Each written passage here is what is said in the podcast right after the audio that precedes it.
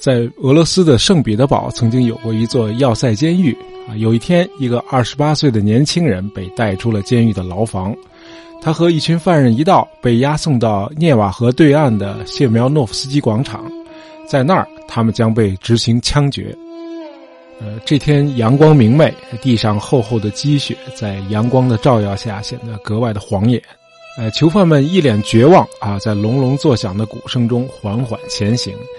这些人都犯了所谓的叛国罪啊，其实就是聚在一块儿，非正式的讨论一下俄罗斯的司法改革啊，解放农奴啊这些话题。那么在专制主义者眼里啊，这种议论就叫妄议朝政。呃，那个二十八岁的年轻人面色苍白，他脸上有雀斑，额头下是一双深沉的小眼睛。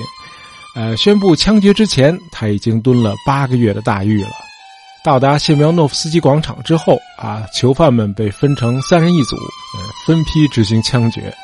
呃，就在行刑队举枪准备射杀第一组囚犯的时候，突然一个军官跑到广场上来，他气喘吁吁的大喊：“枪下留人！”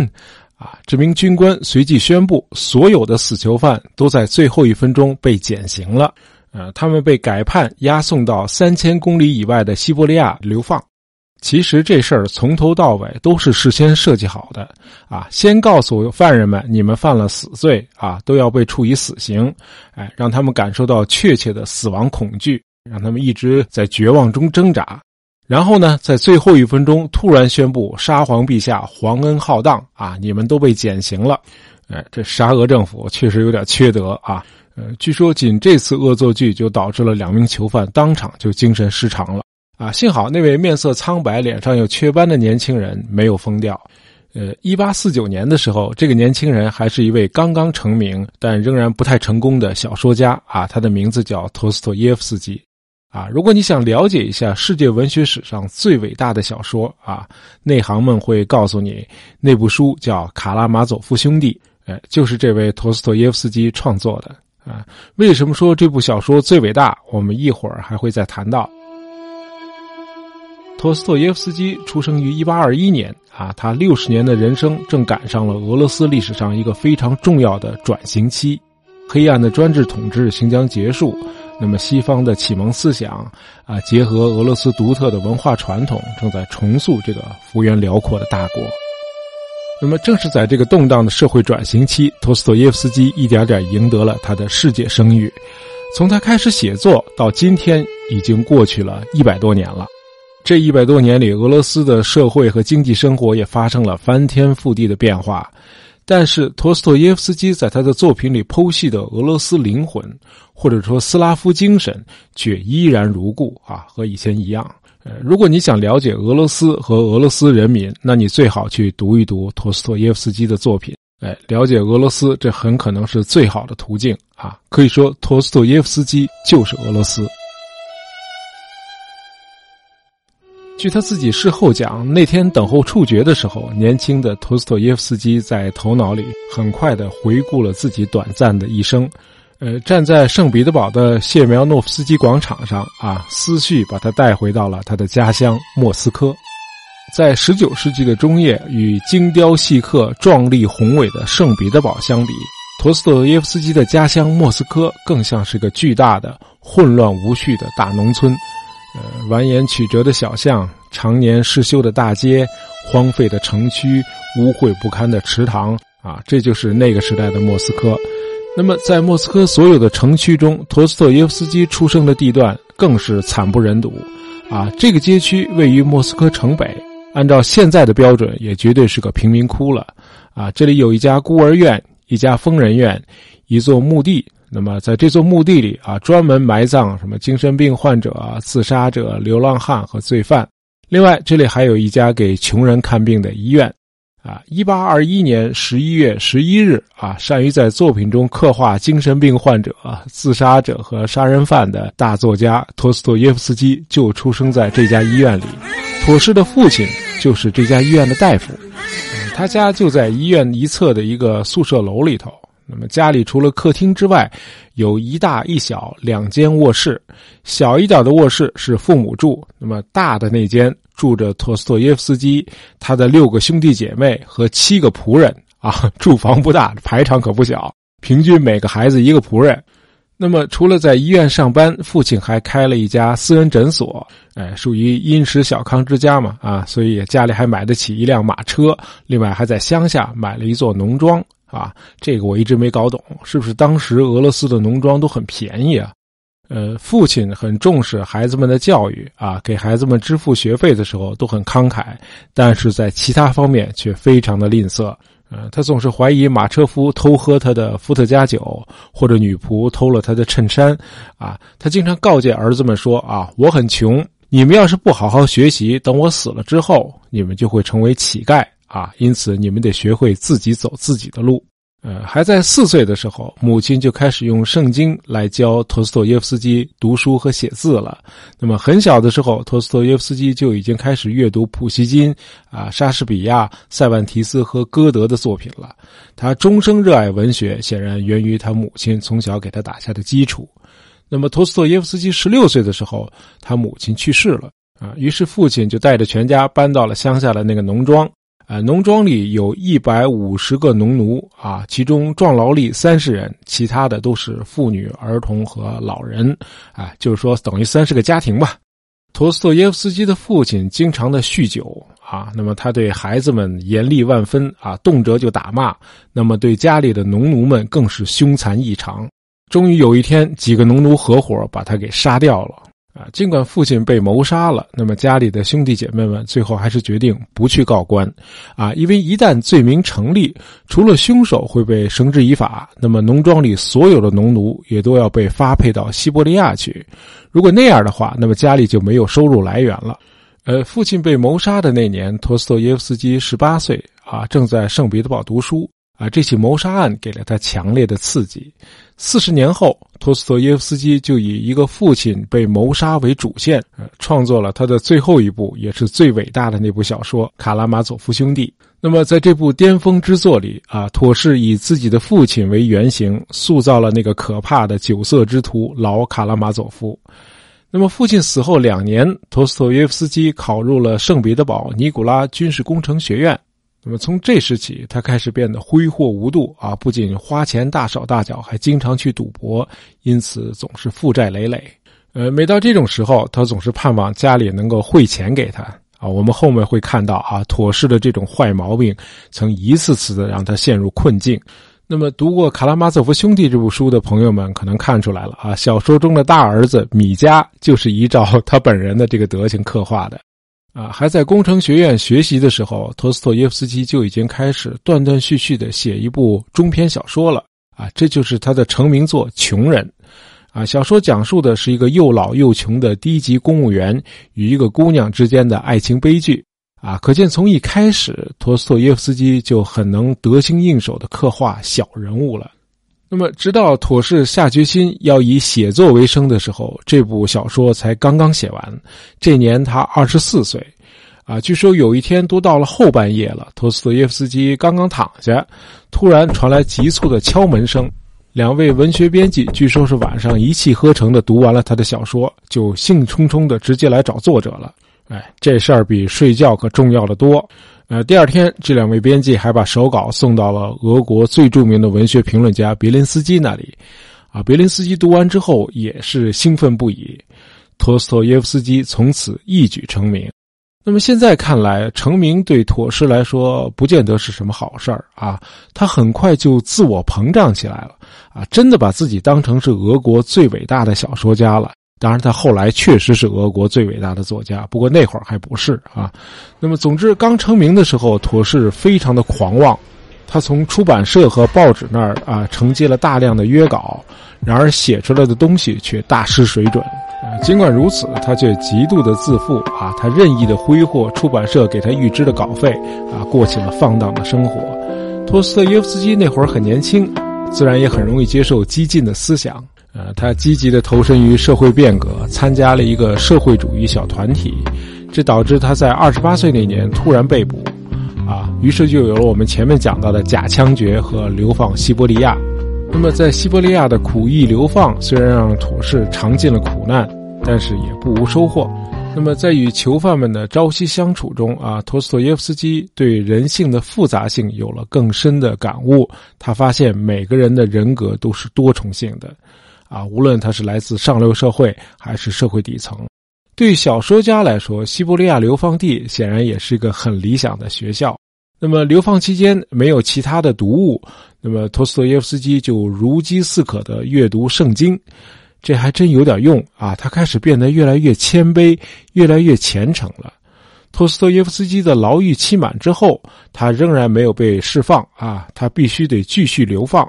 这期间呢，他结识了一位金发美女，叫玛利亚，啊，这是一名政治犯的妻子。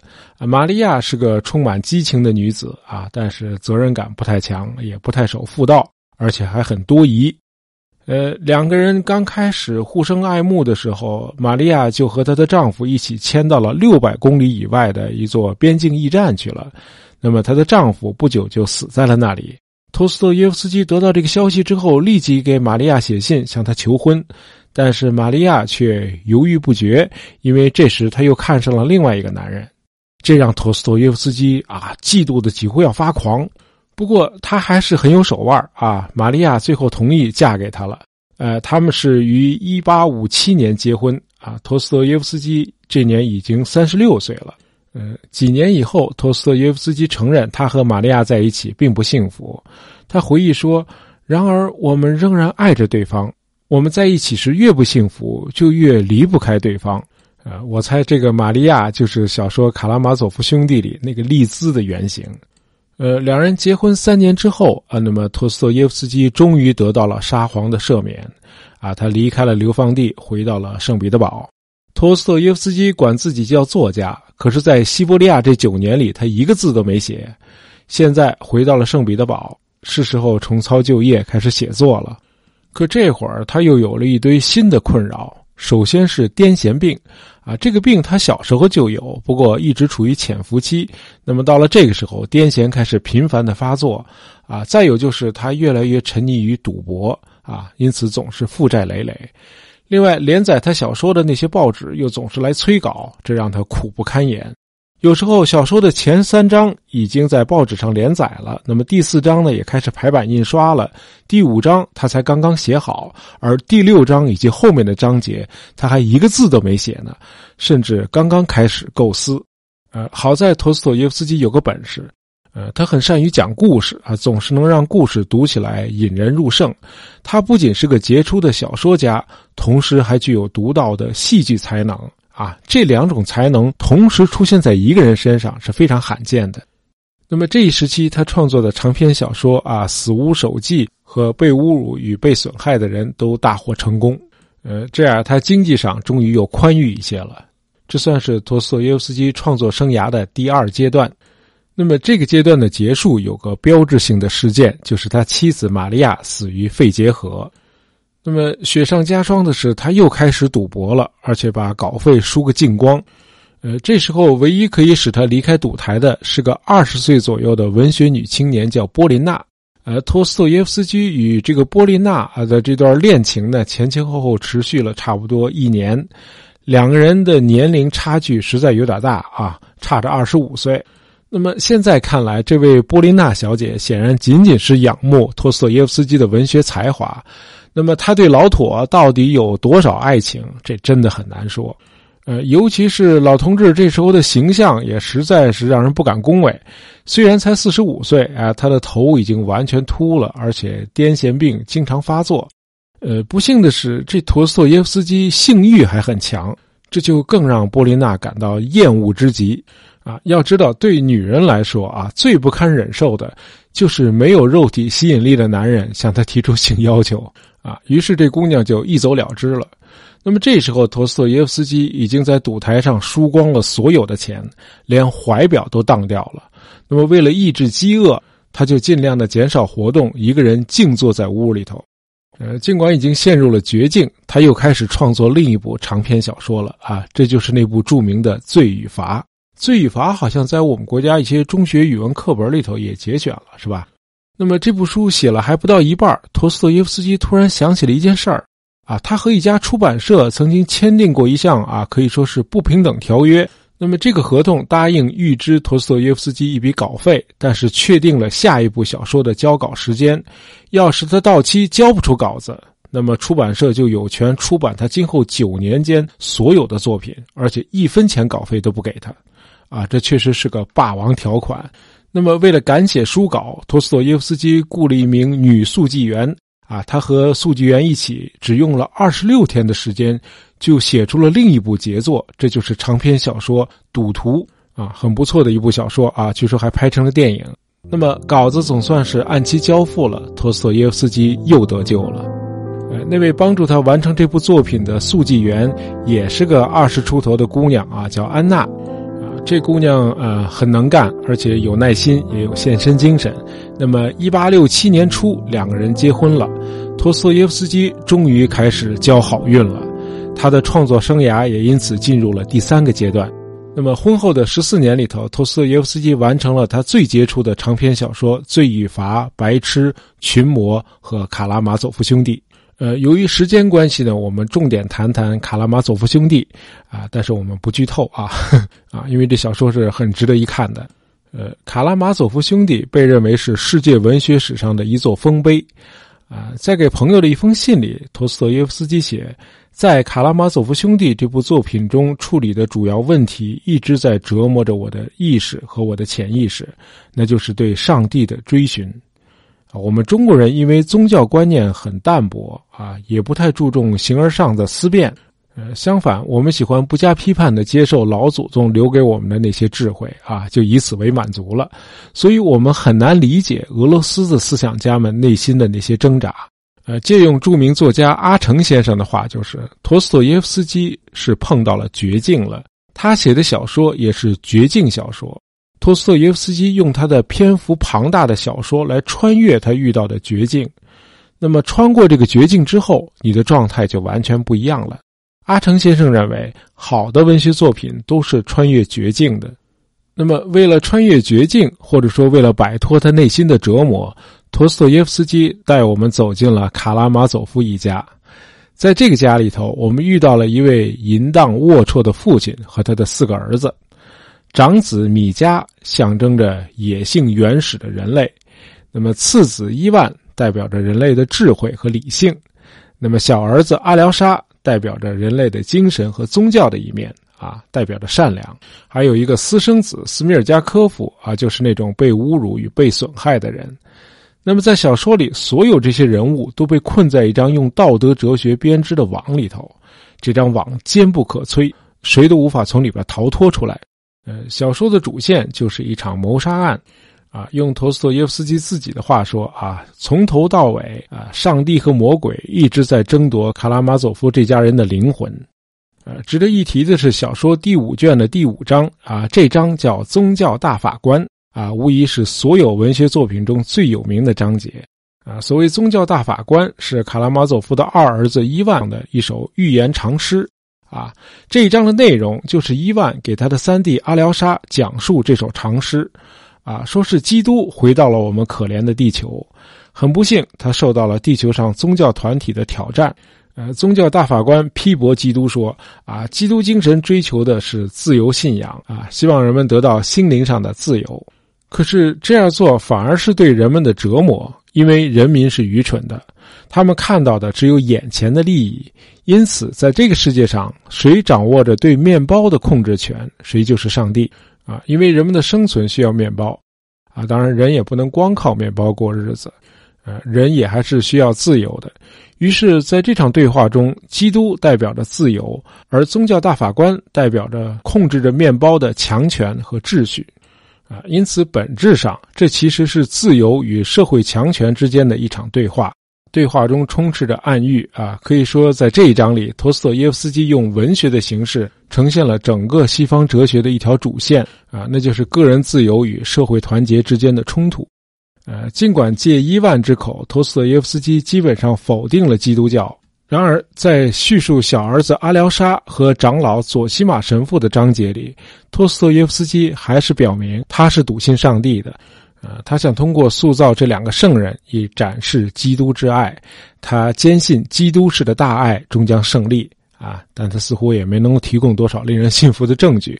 呃，总的来说，陀思妥耶夫斯基是一位刻画罪犯的大师，而佐西玛神父和阿廖沙这些善良的形象是否也被描写的真实可信？啊，读完这部书，你可以自己判断。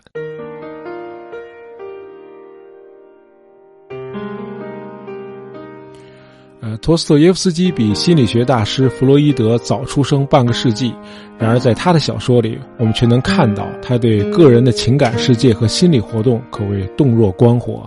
那么，在《卡拉马佐夫兄弟》这部巨著里，正是堪称犀利的心理描写，那些典型人物的激情、欲望、淫荡、邪恶，才表现得如此的淋漓尽致。啊，当然，你也可以说这是作家自己痛苦而扭曲的病态心理的自然流露。如果你仅仅把《卡拉马佐夫兄弟》当做一部侦探犯罪小说来读，那就有点遗憾了。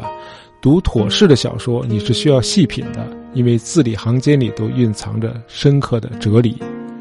据陀思妥耶夫斯基自己讲，他为这部书构思了很长的时间啊，期间经受了无数的痛苦。这是他的整个文学创作生涯中写的最痛苦的一部小说。难怪阿成先生说，陀思妥耶夫斯基遇到了绝境。呃，托斯耶夫斯基说，他在这部书里倾注了自己全部的苦闷和疑惑，他想知道人类为什么会被上帝抛弃，同时他一心想找回生活的真谛。很遗憾，托斯耶夫斯基的这些困惑都是无解的啊，到今天也是。当然，一位作家也没有义务在哲学问题上为我们答疑解惑。呃，《卡拉马佐夫兄弟》出版一年后，托斯耶夫斯基就去世了，终年六十岁。呃，妥氏去世之后，俄国沙皇赐给了他妻子安娜一小笔年金，以表彰托斯妥耶夫斯基对俄罗斯文学做出的卓越贡献。那么，除了年金之外，托斯妥耶夫斯基的小说一直很畅销，因此他的遗孀安娜享受了很长一段时间的舒适和惬意的生活。然而，在十月革命期间，他的财产被全部没收。呃，一九二零年，在托斯托耶夫斯基去世三十九年后，安娜在饥寒交迫中悲惨的死去。好，今天的节目就到这儿啊！本期节目是由我们的听友蒲公英下横杠 MQZ 和幺八五九六九零 KDHG 这两位听友点播的，希望你们喜欢。我们下期再见。